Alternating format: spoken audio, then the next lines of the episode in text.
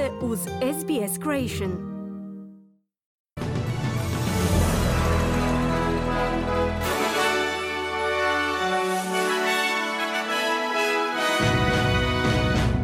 U današnjim vijestima poslušajte u UN-u zabrinuti da produljenje primirja u Gazi neće biti dovoljno za dostavu humanitarne pomoći svima onima kojima je potrebna. Devet mjeseci nakon pronalaska broda Montevideo Maru i 81 godinu nakon njegova potonuća, obilježen je najveći gubitak života u australskoj pomorskoj povijesti.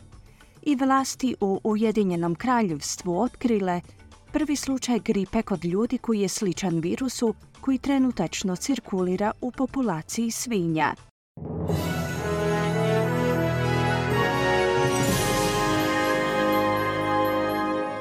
Slušate vijesti radija SBS. Ja sam Ana Solomon. Započinjemo vješću s Bliskog istoka. Iz Ujedinjenih naroda kažu da dvodnevno produljenje primirja na području pojasa Gaze neće biti dovoljno za zadovoljavanje humanitarnih potreba. Glavni tajnik Ujedinjenih naroda Antonio Guterres je pohvalio produljenje primirja koje je ispregovarano zahvaljujući Katru i Egiptu. U UN-u su povećali dostavu humanitarne pomoći u Gazu tijekom posljednje četiri dana primirja i poslali pomoć u neka sjeverna područja koja su tjednima bila uglavnom odsječena. No Guterres kaže da možda neće imati dovoljno vremena tijekom produljenja da pomognu u ublažavanju patnje stanovništva, koje je od početka izraelskog bombardiranja Gaze u velikom broju izgladnjelo i ostavljeno bez krova nad glavom. It's a glimpse of hope and humanity in the middle of the darkness of war. To je tračak nade i humanosti usred ratne tame. Nadamo se da će nam ovo novo produljenje primirja omogućiti povećanje dostave humanitarne pomoći ljudima u Gazi, koji pate u velikoj mjeri, znajući da će nam čak i s tom dodatnom količinom vremena biti nemoguće zadovoljiti sve potrebe stanovništva u Gazi, poručio je Guterres. Slijede vijesti iz zemlje iz savezne oporbe su nastavili upućivati kritike na račun vlade nakon presude Visokog suda kojom je ustanovljeno da je praksa pritvaranja tražitelja azila u Australiji na neodređeno vrijeme nezakonita. Ministar unutarnjih poslova vlade u Sjeni, James Patterson, kaže da su laburisti znali da će Vrhovni sud danas poslijepodne objaviti razloge svoje odluke. On je stoga kazao da je vlada trebala imati spreman odgovor kako bi zaštitila zajednicu od ljudi koji su pušteni na slobodu. The Albanese government needs to be ready to go tomorrow with legislation to introduce a preventative or continuing detention order regime. Vlada na čelu s premijerom Albanizijom mora biti spremna za uspostavljanje zakonodavstva za uvođenje preventivnog ili trajnog pritvorskog režima, barem za najrizičnije prijestupnike u ovoj skupini, koje bi joj omogućilo podnošenje zahtjeva sudu za njihovo pritvaranje i zaštitu zajednica tijekom ljeta, istekno je Patterson. Temeljem nove ankete ponovno se postavljaju pitanja o modelu iznesenom na neuspješnom referendumu za uspostavu glasa australskih starosjedilaca u parlamentu. Istraživanje Australskog nacionalnog sveučilišta provedeno na 4200 birača je pokazalo da tri od četiri birača koji su glasali protiv uspostave tog nezavisnog tijela smatra da domorodačko stanovništvo zaslužuje biti uključeno u donošenje ključnih političkih odluka. Koautor istraživanja Nikolas Biddle kaže da ovo otkriće pokreće ozbiljna pitanja o tome zašto je više od 60% birača kao i sve savezne države i teritoriji, izuzev teritorija australskog glavnog grada, kategorički odbilo uspostavu glasa.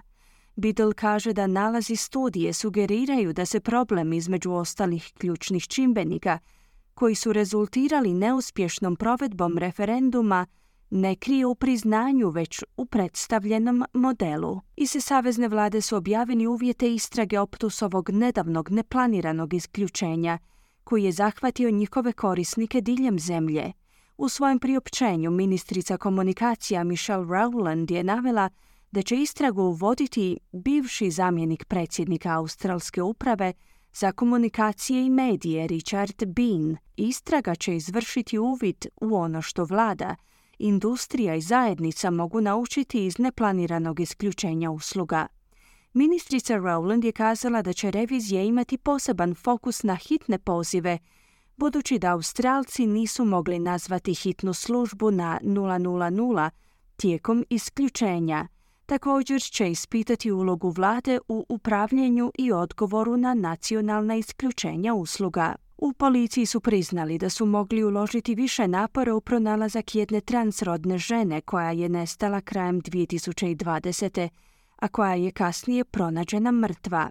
Angela Pučilov, sestra Bridget Fleck je na saslušanju kazala da je razgovarala sa sedam različitih policija na četiri lokacije o tome što se sve poduzima da se njezina sestra pronađe u roku od 36 sati od njezina nestanka.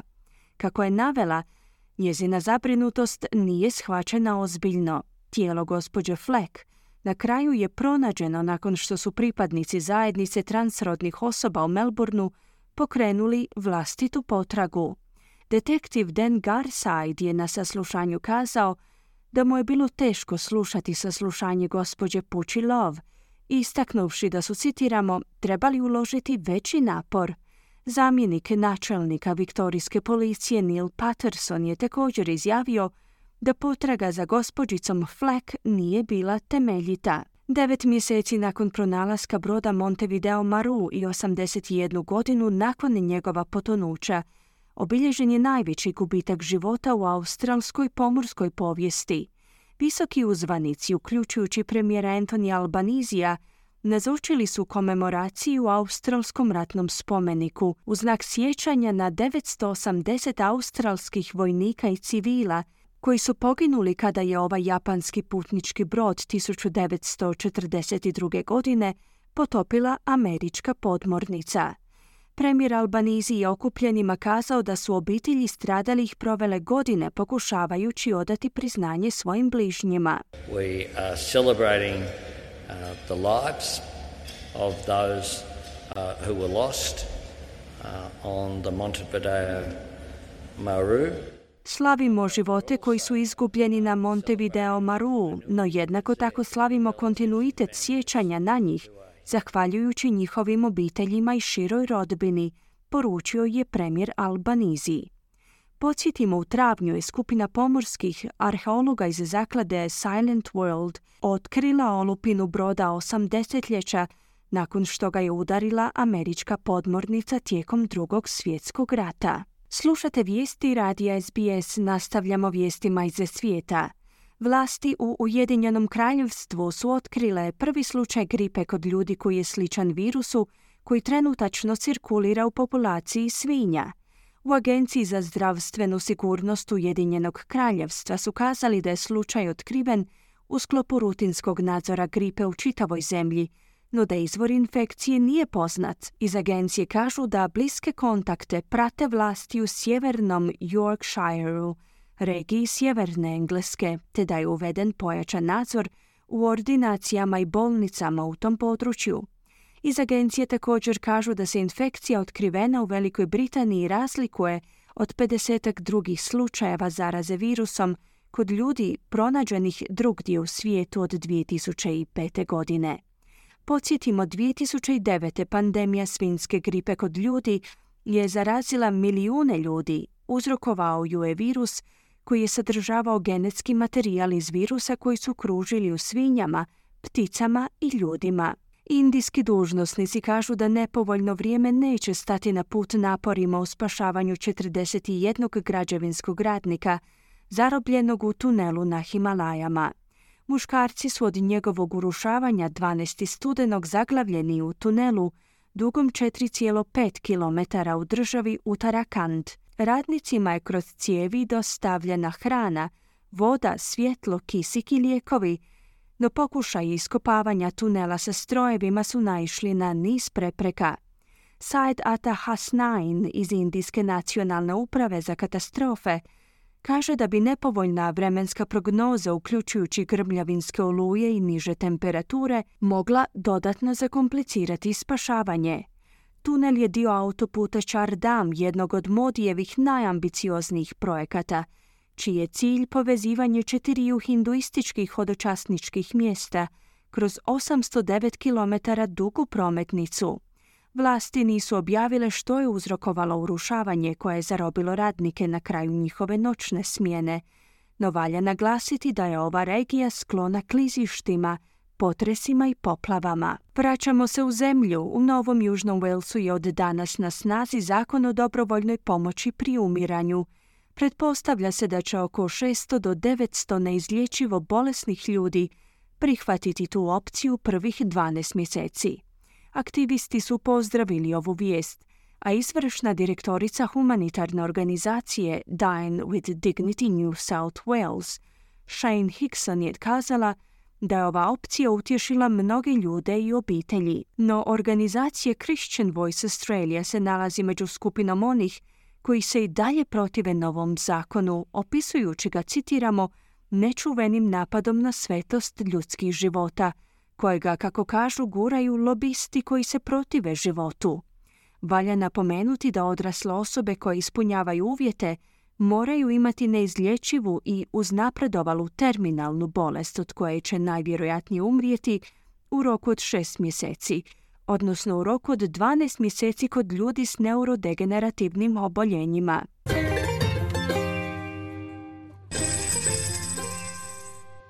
Danas jedan australski dolar vrijedi 0,66 američkih dolara, 0,60 eura te 0,52 britanske funte.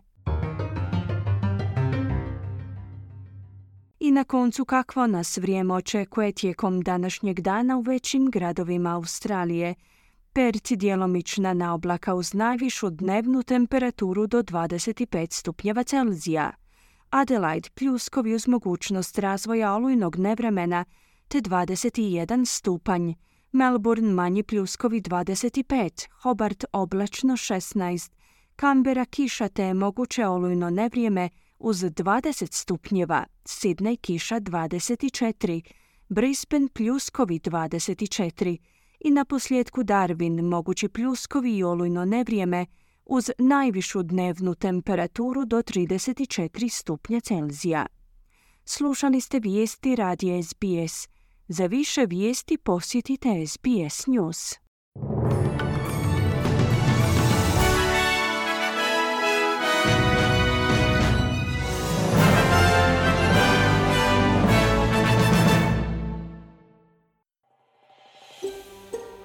Želite čuti još ovakvih tema? Slušajte nas na Apple Podcast, Google Podcast, Spotify ili gdje god vi nalazite podcaste.